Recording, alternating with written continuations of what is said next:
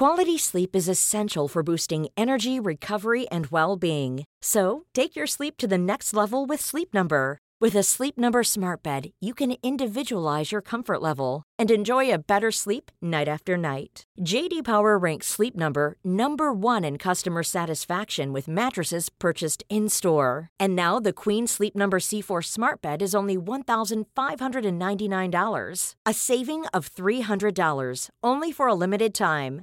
For JD Power 2023 award information, visit jdpower.com/awards. Only at Sleep Number stores or sleepnumber.com.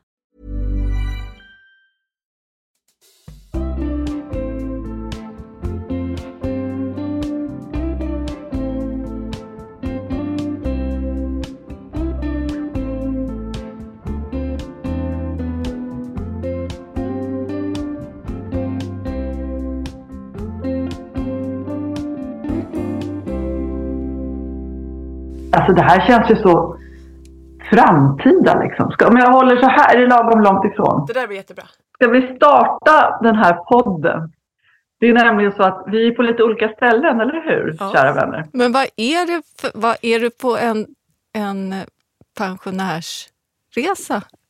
Ja, lite så kanske. Nej, alltså jag var i akut behov av ledighet och min ena dotter kunde komma loss. Så vi köpte den sista minuten till Fuerteventura. Jag ser det. Du har och, den looken, ser jag. Nej, men alltså nu ska vi inte... Jag har aldrig varit på någon sån här all-inclusive tidigare. Men nu bestämde vi oss för att åka på det. Och det är fast bara för de som är 18 plus. Det stod så här i annonsen. Adults only. Det var lite skrämmande, tänkte vi först. Vad menas med det? Ja. Är det ett porrhotell? Ja. Är det liksom flamingos överallt och swingers, även om flamingo tydligen inte är en sån. Ja, hur som helst, vi åkte dit, men faktum är att vi har det så bra. Har ni det? Det är så bra. Och de har aktiviteter, bara en sån dag. Vattengympa? Det har vi missat hittills, men igår så var vi på så här, det stod liksom dance class. Då tänkte vi att vi fick gå för att dansa lite. Men det var ingen annan som hade tänkt det. Utom Paula som var instruktör. Så det var ni två och Paula? Ja, och det första min ohängda dotter säger till Paula det. Min mamma var med i den svenska versionen. Ja. Mika har avslöjat dig. Och då instruktören lös hon upp då och tänkte, här har vi rutinerade. Ja, exakt. Hon löste upp och hon tänkte, nu äntligen ska jag få någonting att jobba med. Vi kan sätta ihop en liksom, kombination här. Det kommer bli dans på riktigt. Och sen... Så kommer det första stegkombinationen som är liksom ett steg fram, en liten paddebouré bak. Och sen skulle man lägga till att man samtidigt skulle, du vet, upp med armarna med flamenco. Och så skulle man byta arm samtidigt som man gjorde det där. Då gick ju allt åt helvete. Ja. Det var som att min hjärna gick i baklås alltså. Hur fan kan man göra en sak med fötterna och en annan med armarna och ett annat? Det är omöjligt. Det är ju det som kallas för dans. Koordination. Hur gick det för dottern? Men ingen av oss kanske var några stjärnor. Hon har ändå dansat jättemycket på hög nivå. Men vi hade väldigt roligt. Och det var ju liksom som en privatlektion i flamenco. Och jag tänker att vi tre skulle ha det här framöver. Ja. Det är också det att man behöver, att man ska leva ut sina känslor. Är det någon utveckling utav podden här, tänker du? Ja, att dansa flamenco. Man ska stampa hårt med hälarna. 1, 2, 3! Samtidigt som vi kastar ut frön. Ja! Det finns ett ganska stort problem och det är att när jag gick i gymnasiet så alla andra i klassen dansade och jag fick gå i takt till musik vid sidan av. Alltså jag har sån dålig koordination så jag fick lära mig att gå i takt. Bara en sån sak. Och nu ska jag dansa flamenco. Du, jag går också i takt bredvid er då när ni dansar flamenco. För jag har också urdålig koordination. Det heter inte dansa flamingo, det heter dansa flamenco. Jag sa flamenco. Du sa flamingo. Men jag undrar det här priset, vad är det? Det ser ut som någon slags ros som du sätter upp i... Jaha, det är en sån, som en stor brosch. Ja, men som flamenco-dansöter har hårklämma med rosa, med svarta prickar som ett flupp. Som man sätter. Men då ska man ha så lite svart bakåtstruket hår i en knut där bak, eller hur? Exakt, du menar det känns att inte som att den här frisyren som du har nu inte riktigt är flamenco. Jag hade missat att det var tidsskillnad, så jag trodde vi skulle spela in podd om en timme, men så nu. Ja. Fast det är underbart att se dig i den här semesterstassen. Ja, det måste man ju ändå säga. Med en solklänning och håret på ända. Men jag har gått all in här och det är liksom inga andra svenskar här heller, så jag har liksom helt tappat stilen om allt. Så. Gud, vad det är mycket tyska par, ganska många bögpar och några till så här, mammor med döttrar. Aha. Nu har jag pratat om mig själv oavbrutet de första 10 minuterna. Hur mår ni? Hur mår ni, mina älsklingar? Vi mår bra. Ja, det måste jag bara, jag har glömt att trycka på inspelningsknappen. Är det sant? Men då tar vi med nu att jag tydligen hade glömt att trycka på inspelningsknappen på den inspelningsapparatur som jag har tagit med mig till Fuerteventura. Det var jävligt klantigt. Ja, men då kan vi be om ursäkt nu att de första 10 minuterna på den här podden så var Jenny på lite skakig lina. Men nu ska det funka här. Har du tryckt på räck nu? Ja. Usch, jag är så dålig. Du är på semester. Hjärnan har liksom gått ner några varv. Eller så går man liksom, känns som att jag går på speed. Är det så att man känner sig lite utsövd efter 2 dagar så går man på prata jättefort? Nej, det tror jag inte. Men får jag berätta nu här att då kommer alltså Victoria in med en ram. Och under så är det en bild på, är det du och din son? Ja. Sen har hon klistrat över en bild som hon har bildgooglat Jenny Strömstedt, hittat en bild från valrörelsen 2022. Där du är skitsnygg alltså. Sen har hon klistrat på den på ramen så att vi ska kunna sitta och titta på dig här medan vi pratar. Man får inte vara dum. Det var ett genidrag. Vet du, jag blir alldeles rörd nu. Jag väljer att se det här som en enorm kärlekshandling. Ja. Eller är det bara så att du är lätt liksom autistisk så att du måste ha någonting att titta på för att du inte prata själv? Det är lite det också. Ja, det är lite det. Men mest av allt är det att saknaden är ju oerhört svår alltså när du har dragit iväg så här. Spontant är det också som du har stuckit med. Ja. Men jag får väl skylla mig själv för jag uppmuntrade ju dig lite till den här resan också. Ja, utan ditt stöd hade jag inte gjort det här kan jag säga. Nej. Vi har ju svårt att ta semester, du och jag. Ja. Dels för att vi är snåla, så vi vill tjäna pengar. Ja. Det där behöver du inte säga så högt kanske. Och dels därför att jag inte riktigt vet hur man gör. Och när jag skulle packa till den här resan så skulle jag ta med mig böcker. Och då började jag liksom, men då kan jag läsa den här boken om Putin och den. Och så skulle jag liksom nyttomaximera hela. Och så kan jag skriva det här. Alltså, för att det är lite skamligt att vara ledig. Varför är det så? Jag vet inte. Och där är ju vi lika. Det är inget bra. Det där är inte bra för att vi umgås så här mycket. Men det är inte skamligt, Jenny. Det är så väl unt efter din resa där till Ukraina och så mycket jobb som du har haft på sistone. Måste du ha den där konstiga blomman? Det känns som att det blir liksom, jag tappar lite så här. Kanske inte helt respekten, men lite grann. Jag kan ta en skärmdump på det här. Ja. Nu tänker jag ha den. Ja. Nu tar jag det. Och så ska jag också berätta att jag kommer att ta en drink till er ära, jag och min dotter här. Därför att när vi var med på flamencon så fick vi också, dels fick vi diplom. Så här kopieringsapparatsdiplom med våra namn att vi hade deltagit i flamencokursen. Det är på riktigt alltså. Och sen så fick vi också en voucher. Alltså det här är ju all inclusive så att drinkarna är ju redan gratis och vi dricker inte särskilt mycket alls faktiskt. Men då fick vi en voucher som också var så här handkopierad på en extra speciell drink. Jaha, nämen. Har ni utnyttjat vouchern? Nej, vi har inte gjort det för vi blev lite rädda. Vi visste liksom inte vad skulle det vara. Är det liksom att det är någon sådär, inte vet jag, tomtebloss i eller någonting? Eller? Ja. Eller börjar de sjunga när de serverar drinken eller strippa? Men du, när du tar hem den där drinken, kan du inte skicka en bild då, så man får vara med lite på en hörna där på det här all inclusive? Absolut. Det hade faktiskt varit väldigt, väldigt, väldigt roligt om ni hade varit med. Kan vi ta det på företaget? Om vi bränner ner nu? Ja, vi spelar ju in podd. Ja, eller hur? Vi kan spela in flera avsnitt där. Nej, men vi skulle kunna göra ett Fuerteventura special. Det finns faktiskt jättefina blommor på trädgården på det här hotellet. Bara en sån sak. Eftersom den här podden ändå handlar om blommor. Ja, och jag kanske ska säga att det ska ju handla om blommor idag också. Och jag såg bland annat Bougainvillea då, som den blommar ju nu här.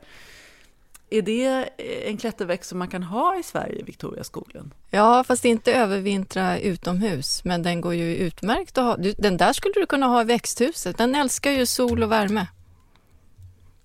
Kan man ha den i växthuset? Mm-hmm. Alltså? Absolut. Men den måste ju dö varje vinter då. Ja, om du inte tar in den, men du kan ju ha den inne i orangeriet där du har pelargonerna. Vet du, jag tycker du ska köpa... Det finns sådana som går lite i aprikos. Jag tycker inte den där lila är så fin, men det finns sådana som skiftar lite i aprikos, orange, rosa. En sån skulle... Om jag hittar en sån, då ska jag köpa den till dig. Eller vit Bougainvillea är ju vackert också.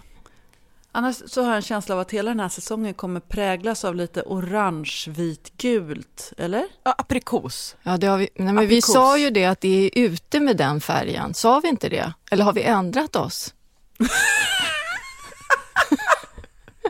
Vi är ju sådana trendsätters.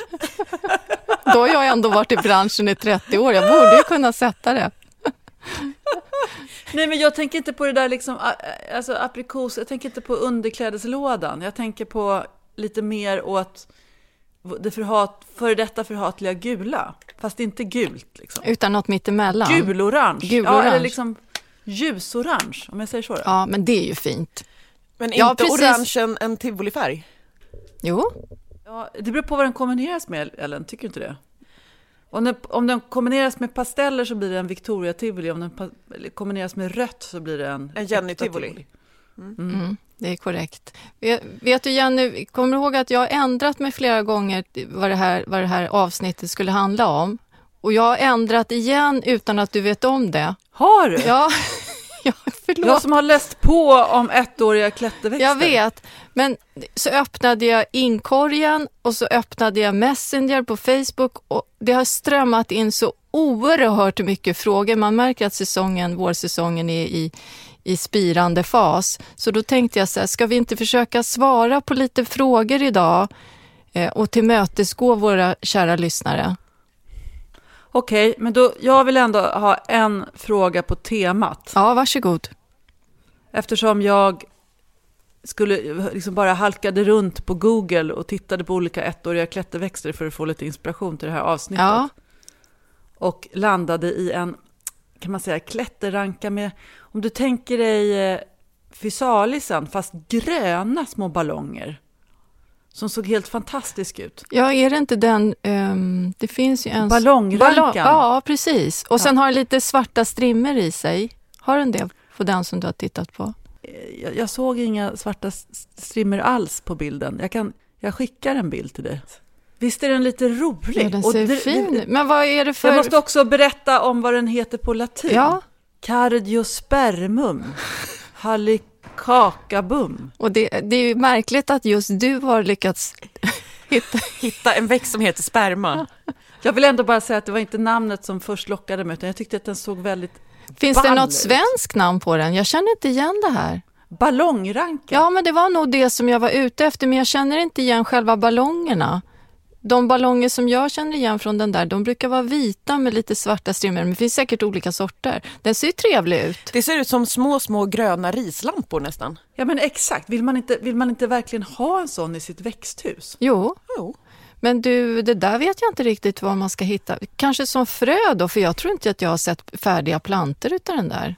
Jag ramlade över den på en sån här fröpåse. Ja, du gjorde det. Leverantörssida. Beställ en sån då. Ska vi så en varsin? Då gör vi det. Och så kan du lyckas och jag misslyckas. Nej, det tror jag inte. Vet du, jag tror att det är att jag lägger kanske lite mer tid och energi på mina plantor än vad du gör. Men vi har ju också det där, du måste ju också tänka att det där är mitt yrke, Jenny. Försöker du vara snäll nu? Ja, extra snäll nu när du är på semester. Men det straffet kommer omedelbart när du kommer hem. Okej, men då kör vi loss. Jag har massor med rent sådär bibbelibabbel-ämnen och saker jag vill fråga dig om veckan som gått. Bland annat så var vi ju på Christer Lindars 70-årskalas, men vi spar det lite så tar vi några frågor. Ja, eller hur? Så kan vi göra. Vi gör en cliffhanger. Och då kommer vi in till första frågan då. Hej kära rosor. Och här vill jag då inflika att alla vi som liksom hänger i Röda Vita Rosens universum är rosor, eller hur Victoria? Ja, jag tycker det är lite fint. Det är ungefär som när man kallar varandra för hjärtat. Nu är det rosor istället. Hej alla våra rosenknoppar så här på vårkanten. Här kommer faktiskt ett tips då från en av våra lyssnare. Mitt tips för krukodlare, och det handlar ju om att vi tipsade om hur man gör i ordning jorden och rabatterna inför de kommande sådana, eller planteringarna snarare. Mitt tips är att grunda rejält i krukorna med det gamla växtmaterialet. Särskilt bra är det om man som jag bor i radhus och inte har tillgång till kompost. För förra året föll sig livet så att jag upptäckte detta av en slump och nöd. Och brevskrivelsen fortsätter. Jag har haft oturen att bli en av alla skuggfigurer som drabbats av post-covid. Och därför har jag varit för svag för att rensa mina krukodlingar.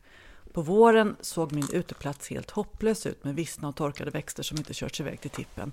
Dessutom hade några gamla högar börjat lukta i vårsolen. Det luktade som nässelvatten och gammalt fuktigt gräsklipp.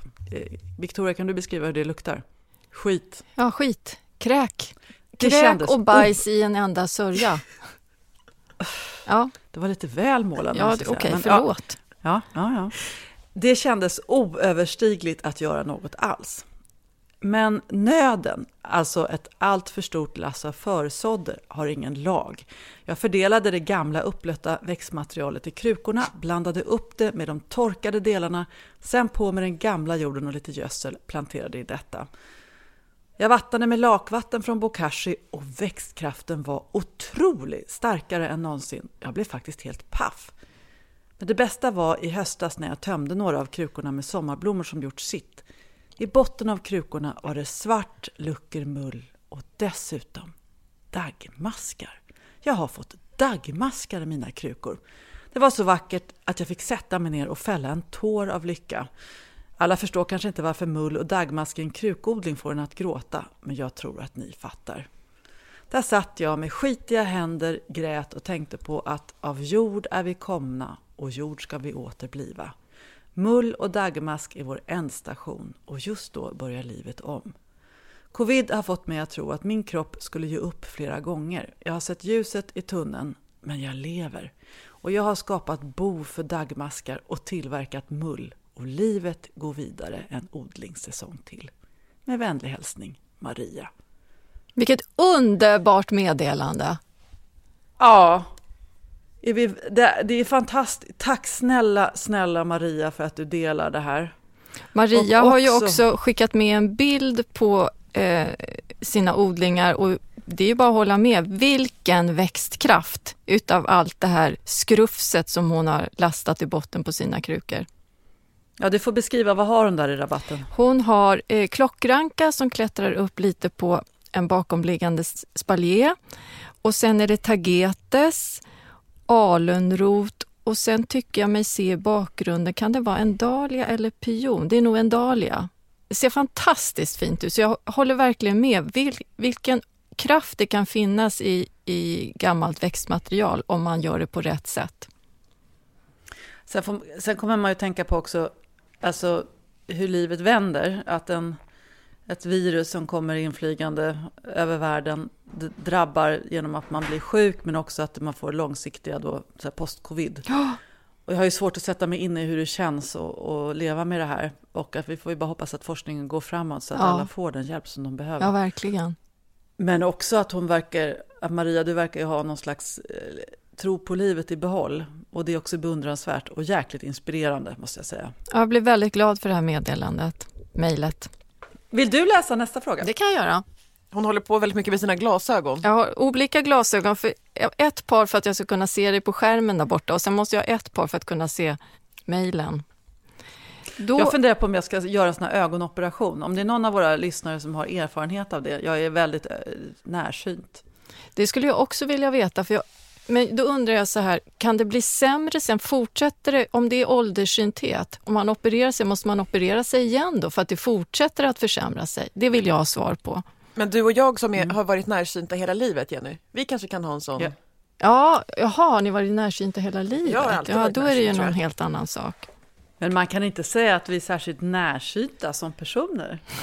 Så där fick du till det. Då tar vi fråga nummer 2. Hej och tack för en rolig och lärorik podd.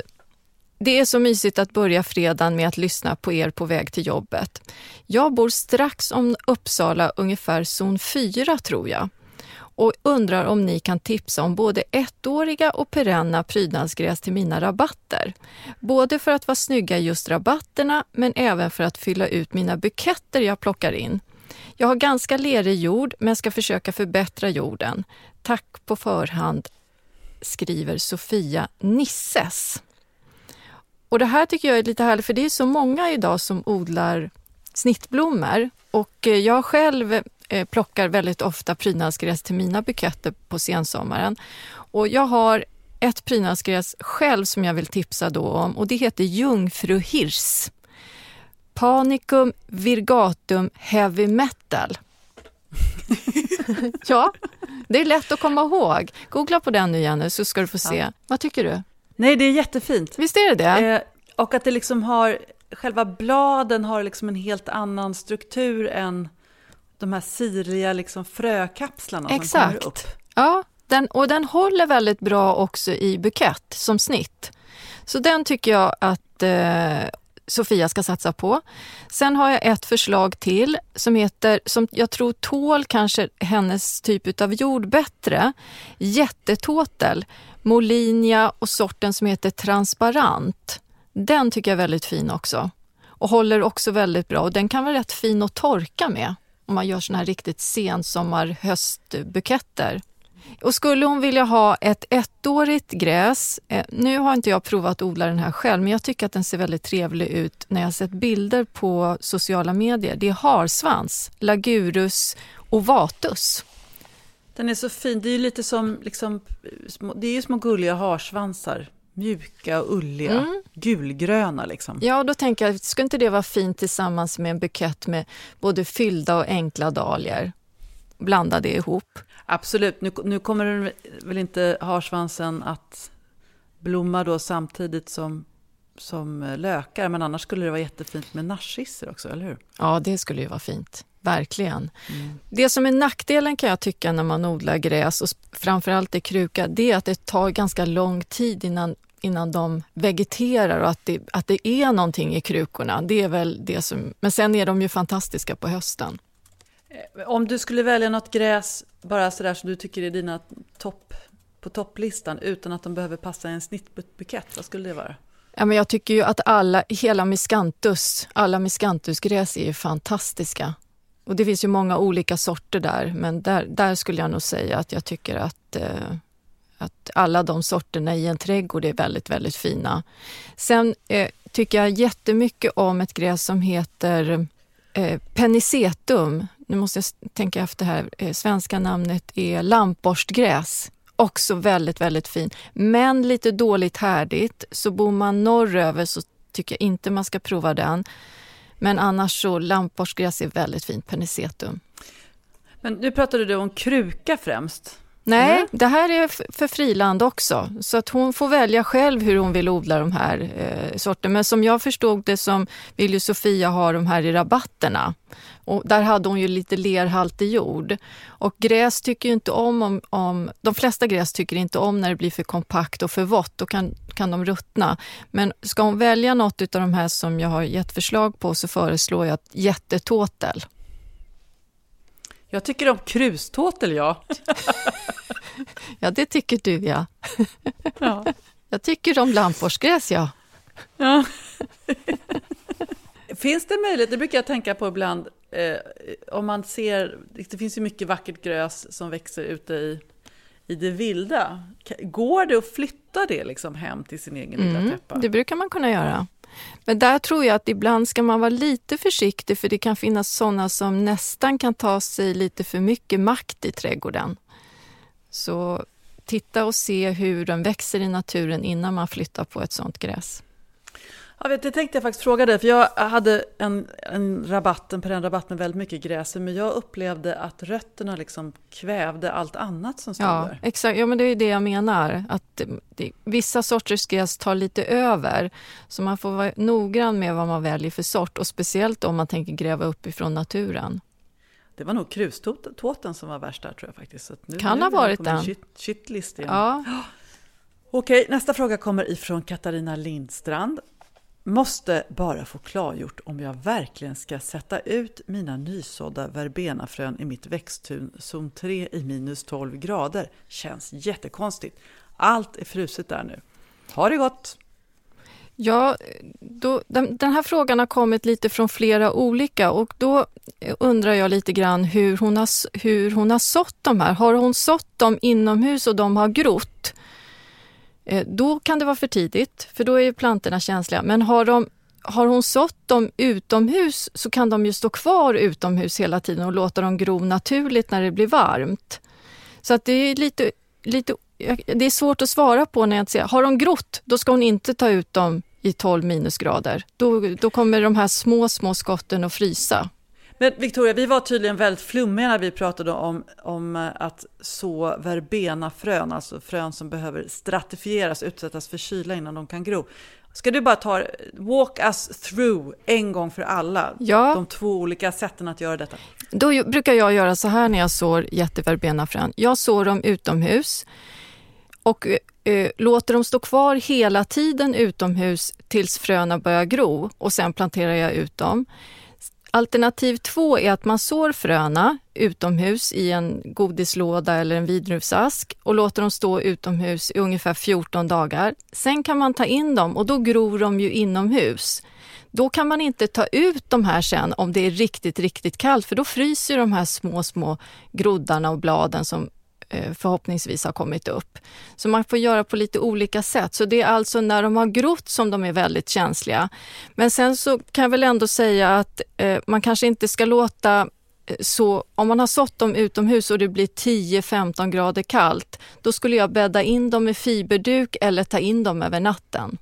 Nej, men det låter ju väldigt bra, och jag oroar mig omedelbart för mina egna verbenafrön som jag sådde i växthuset enligt din modell, och inte liksom har hunnit kolla om det hade hunnit gro någonting innan det blev 10 minusgrader. Men vet du att jag tror inte de har grott, för det har varit ovanligt kallt, så jag tror att de ligger nog bara där och vilar och väntar på värmen. För att inte tala om de flamenco-sådda sinjafröna. Men nu har jag läst på igen med de här sinjafröna. Det är jättemånga som kallsår sinja också. Jag blir lite vilsen i pannkakan, vilket som är det allra bästa. Jag tror vi får prova bägge delar. Så inomhus och sen så direkt utomhus, så får vi se vad som är allra bäst. Du kan få låna min nya flamenco-hårklämma och ställa det där. Ja, det ska... Gärna. Olé! Det kan man utan med. Nej, men det där blir med vårt nya uttryck. Istället för att fräsa. Ja. Olé, ska vi säga. Olé! Du måste ha en sån hand. Olle! Ja, men man ska liksom, det är som att du plockar ett äpple, fick jag lära mig. Plocka äpplet och ner det och så in, upp så med handen. Det ska liksom vara som en solfjäder i fingrarna. Men nu känner jag att jag vill vara med dig där med alla blommor och palmer och flamencon. Det finns också en katt här som heter Ramon. Hälften av alla hotellgäster tycker illa om Ramon och liksom fjuttar bort honom lite sådär. Bort, usch, Och jag och min dotter, vi älskar Ramon. Matar ni den i smyg under bordet? Vi matar Ramon i smyg under bordet. Vi klappar Ramon och skiter i den. Vi får löss och sånt. Och beställer in räkor och lägger ner, va? Ja. Det är ju ändå all inclusive. Gambas. Klart kissen ska ha lite gambas. Ja, nej, men jag måste bara säga någonting om Folke också. För efter vårt snack om Folke förra veckan så har jag fått flera meddelanden ifrån lyssnare, rosor, som också har katter, som har orangea hankatter. Och så vitt jag förstår att när man har kastrerat dem så finns det inget gulligare, mer kälsugna, vänfasta än just en orange hankatt. Jaha, ja, då så. Man måste bara kastrera då först. Ja, men då låter det som att Folke blir er. Vi ska åka och hälsa på Folke när han är 6 veckor för att se om han har ändå underordnad natur. Och då kan han få komma hem till oss. Ja. Ja. Oj, det här ska bli spännande att följa. Det är också så att min man han började liksom knyta an till Folke. Han drömde om den här kattungen här om natten. Jaha. Och så kom han ut på morgonen till kaffet och sa: "Du, jag drömde om Folke fast han hette Konrad." Så att nu går Folke under Folke Konrad hemma hos oss. Ja, men ni jobbar ju med dubbelnamn på era katter. Ja. Eller tycker ni jag ska säga Folke Konrad? Folke Konrad, Folke är Konrad. Fint. Det är väldigt fint. Folke Konrad. Ja. Det rullar inte dödsskönt på tungan. Folke Konrad. Jo, det tycker jag. Folke Konrad. Olle. Där har vi det. Ja, där har vi det. Ja, vi går vidare. Vi har fått så många bra frågor ifrån er. Vi flyttade till hus förra vintern, zon 2-3 Täby. Och i somras tog vi bort nästan hela rabatten på framsidan för den var till 70% full av kirskål. Nu står en japansk lönn och krusbärsbuske där. Det är i princip ingen sol, lite morgon och sen kväll. Har ni något tips på vad vi kan fylla den med? Jag gillar nästan inga skuggväxter, eller så har jag inte hittat rätt. Om jag fick välja hade jag helst haft lavendel i hela rabatten, men jag antar att den inte alls kommer trivas där. Skulle bli så glad om ni kommer något tips. Bästa hälsningar, Sara. I zon 2-3. Sara, då funderar jag på...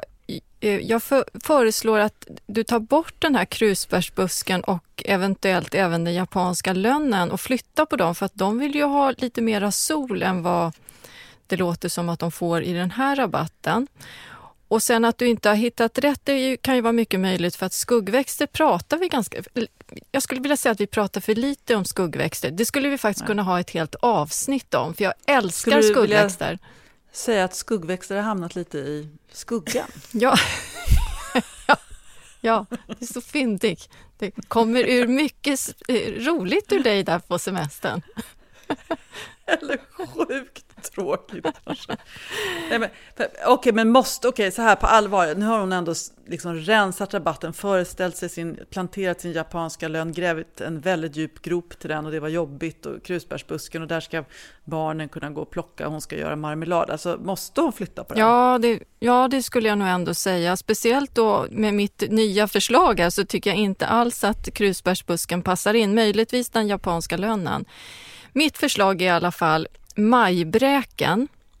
Atyrium felix femina är en jättefin ormbunke som breder ut sig och har väldigt vackra blad.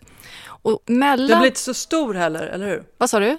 Så den är inte så hög, majbräken? Ja, den är hyfsat stor. Men jag tycker ändå att den är inte för stor. Den tar inte för mycket plats, det skulle jag inte säga.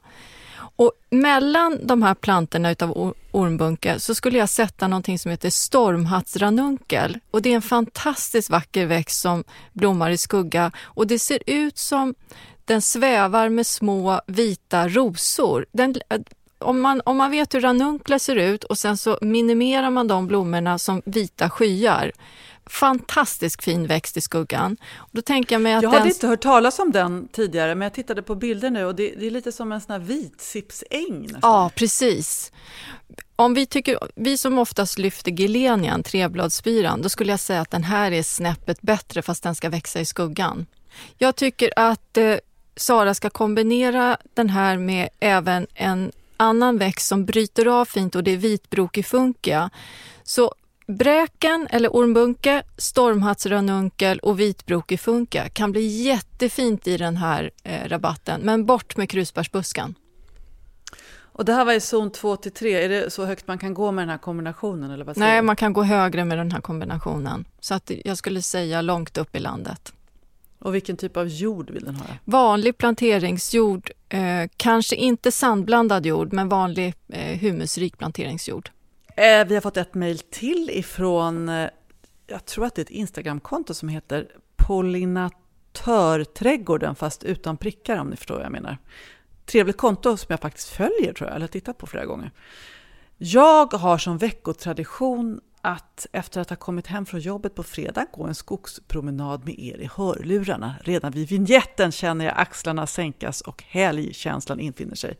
Tack! Vad roligt, Victoria, att vi kan bidra med det. Jag startar upp, det är lite som en förfest. och lyssna på oss. Vi är ett förband till helgen. Ja, precis. Ja, nu till min fråga. Jag planterade ett japanskt körsbärsträd 2021, men förra året kom det inga blommor på det. Däremot vackra friska blad och nya fina skott. Nu återstår att se om några blommor kommer den här våren. Men vill passa på att fråga vad det kan ha berott på. Jag bor i zon 2. Men det här är ett väldigt vanligt fenomen. När man precis har planterat ett nytt träd eller en ny växt så kan det vara så att de lägger all sin tid på att rota sig och etablera sig. Och då hoppar de över det första året och skickar inte ut några nya knoppar. Så jag är ganska säker på att det här trädet kommer att blomma i år. Och så det här är helt ett normalt fenomen att en växt inte blommar första eller andra året efter nyplantering. Och sen är trädet ungt fortfarande. Det kan ta lite tid. Det kan också vara så att blommorna, förra året var en väldigt kall vår i hela Sverige, att de små knoppar som eventuellt var på gång att slå ut frös, att hon hann inte ens se att det skulle kunna blomma. Men jag gissar att det var att det är för att det är för ungt helt enkelt och nyplanterat. Så hopp finns om blommor till våren kanske? Ganska säker på att den kommer att blomma i år. Ja. Vi var på kalas, du och jag, tillsammans i söndags. Jag tyckte det var ett fantastiskt kalas. Christer Lindar fyllde 70 år och vilken man! Vilken man! Man blir ju alldeles upplyft att vara i närheten av honom. Och han blev så hedrad också tycker jag. Det var så fint kalas, visst var det? Det var jättefint och när man får liksom ta del av en person. Men han är ju på något sätt både liksom lättsam och stridbar på samma gång. Förstår vad jag menar? Jag förstår. Och det som jag tycker om med Christer, det är att han är så jordad. Trots att han är så känd, folklig, lite som en legend nästan i våra hem, så är han så vanlig. Och så är det så roligt när man får... Jag älskar att gå på såna här jämna födelsedagskalas och få fira människor också som är sådär vänfasta. För där satt liksom de gamla gymnasiekompisarna, tjejgänget som han har liksom träffat och haft lilljul med ända sedan dess, liksom, genom decennierna. Och släkten, och man spårar vilka liksom han är lik, man förstår lite relationer. Och så gamla kompisar och hela gänget från David Bagares gata 1976 när liksom After Dark startade. Som ju var banbrytande. Och fantastiskt, en så här färgsprakande ö mitt i ett ganska grått och liksom hårt hållet Sverige. Alltså, förstår du, jag vet inte vad jag skulle ge för att göra en tidsresa tillbaka dit. Ja. Fan vad coolt. Nej, men han är verkligen en speciell man. Jag berättade för min son att vi skulle på hans kalas, då sa han, nej men gud mamma, han är en ikon, ska ni få gå på hans kalas? Ja, och också för både du och jag är lite liksom senkomna bekantskaper och liksom till Christer, så att det var väldigt roligt att få vara med. Verkligen. Och fira och på alla sätt och vis. Och att han faktiskt har gjort en insats, och det blev han ju hyllad också av från scenen ifrån Annie Lööf som ju paroderar sig i After Dark-föreställningen, som nu plötsligt dök upp i egen hög person och höll ett fint tal. Han just påpekade liksom den politiska sprängkraft som After Dark hade utan att någonsin egentligen vara politiska. Precis. Och det ska man inte glömma. Nej, det var ett väldigt fint tal måste jag säga. För att runda ihop det här avsnittet, jag kan inte ens prata ordentligt. För att runda av det här möjligtvis lite överspidade, tekniskt krångliga avsnitt, så ska vi då tala om någonting så upplyftande som sorgmyggor, säger du, men jag tror det heter sorgflugor. Är det samma sak eller?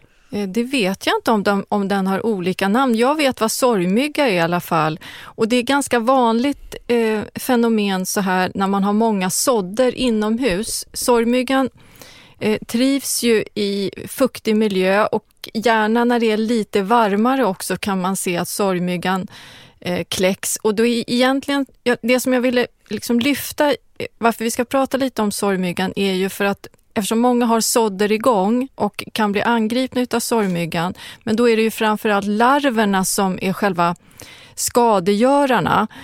Och de här larverna kan man igenkänna det att de är nästan genomskinliga och man kan se dem krypa runt i jorden. Och ganska lätt att känna igen eftersom huvudet är svart. Och det som är knepigt med de här sorgmyggans larver, det är att de kan äta upp rötterna på nysådder och även på unga sticklingar. Det kan vara ganska besvärliga så här års. Jag tror att många känner igen sig som har mycket sådder igång. Det som man kan undvika det är att sätta sådderna lite svalare, för sorgmyggans larver trivs inte om det är lite kallare. Men i fuktig, varm miljö, då kläcks sorgmyggan. Sorgmyggans larver. Alltså hur farliga är sorgmyggorna egentligen? Ja, farlig vet jag inte, men de kan ju förstöra väldigt mycket sådder, vilket är olyckligt om man har lagt ner mycket tid på att dels köpa dyra frön och sen så sår man och sen så äter de upp hela konkarongen. Det är sådderna, eller de här små nyspirade plantorna som är... Ja, de äter ju rötterna. Som de tycker om. Ja. Ja, för de här med man har byggt ett rotsystem så det är inte lika farligt längre. Eller? Nej, de angriper främst nysådder och sticklingar. Sen finns det ju olika metoder att bekämpa de här. Dels så kan man ju beställa nematoder på nätet, biologisk bekämpning. Men man kan också sterilisera jorden. Och då brukar det lättaste vara att man häller kokande hett vatten över jorden innan sådd. Och sen så får den svalna och sen så får man så fröna. Men jag vet att... Det finns ju massor med husmorsknep kring det där också. Dels att man lägger ut potatisskivor som drar till sig larverna och så slänger man dem och så lägger man lite ny och så får man bort larverna. Ja, precis. Och det där var lite nytt för mig. Jag kände inte... Det var du som berättade det för mig. Jag var inte helt bekant med den där potatis. Dels kanske för att jag inte heller har haft några sorgmyggor, för jag såg ju inte jättemycket. Jag har ju börjat så här lite på ålderns höst. Jag vet inte om jag tycker att det funkar så himla bra. Men jag har hört att det gör det, för jag frågade några av mina kollegor i morse på morgonmötet för att vi skulle prata om det här. Då var det flera som sa att de tyckte att det fungerade riktigt bra. Ja, men vad bra. Det är kul att det går bra för dem och inte för mig då i vanlig ordning. Men jag hade väl fel potatis. Jag kanske ska vara mjölig potatis. Jag hade kanske var det. Du måste köpa delikatesspotatis, förstår du. Ekologisk. Ja. Men sen finns det ju andra såna här, det här har jag inte testat, men att man ställer att de flugorna, de fullvuxna tycker om gult, så man ska ställa fram liksom en gul skål med såpvatten som de ska då dras ner i och dö. Okej, ja, det är mycket möjligt. Jag vet ju att det finns ju såna här klisterremsor i gult också som man kan fästa på fönsterrutan, så dras de ju mot det också. Så det finns ju många olika metoder. Men är man en nybörjare på sådd och börjar märka att inget kommer upp, då kan det ju vara så att de är angripna av sorgmyggans larver. Så då får man undersöka jorden lite närmare och se om det kryper runt små genomskinliga odjur i jorden. Ja, hur ser man skillnad på en sorgmygga och en blomfluga egentligen? Sorgmyggan, de är lite spänsliga. De är ungefär 3-4 millimeter långa och sen har de långa antenner. Sen vet jag att de flyger lite, vad ska man säga, osammanhängande höll jag på att säga. Lite zigzag. Lite som att de skulle vara fulla nästan. Så kan man identifiera. Men det är framförallt larverna som är lättare skulle jag säga att identifiera. För det ser riktigt äckligt ut. Googlar man på dem så... Nej, inte roliga. Gud vad det var härligt att se dig trots på avstånd, Jenny. Det var väldigt roligt. Nu ska jag försöka stänga av den här. Sen ska jag försöka då sprända eller WeTransfer skicka den här filen och hoppas att jag har spelat in med lagom nivåer. Så att jag är lite så här orolig fortfarande här. Ellen, du får skicka ett okej om det är okej sen så småningom. Det här blir bra. Det blir bra. Nu ska jag gå och... jag ska vara med på någon rumpträning här, tänkte jag. Tanterna. Ja. Du kan, tror du att du får en voucher efter då? Ja, det kanske jag får en drink. Du, har det så skönt nu och njut ledighet och dotter, så ses vi snart igen. I love you. Hasta la vista. Ole! Mujeres. Ole! Ole! Hej då! Hej då!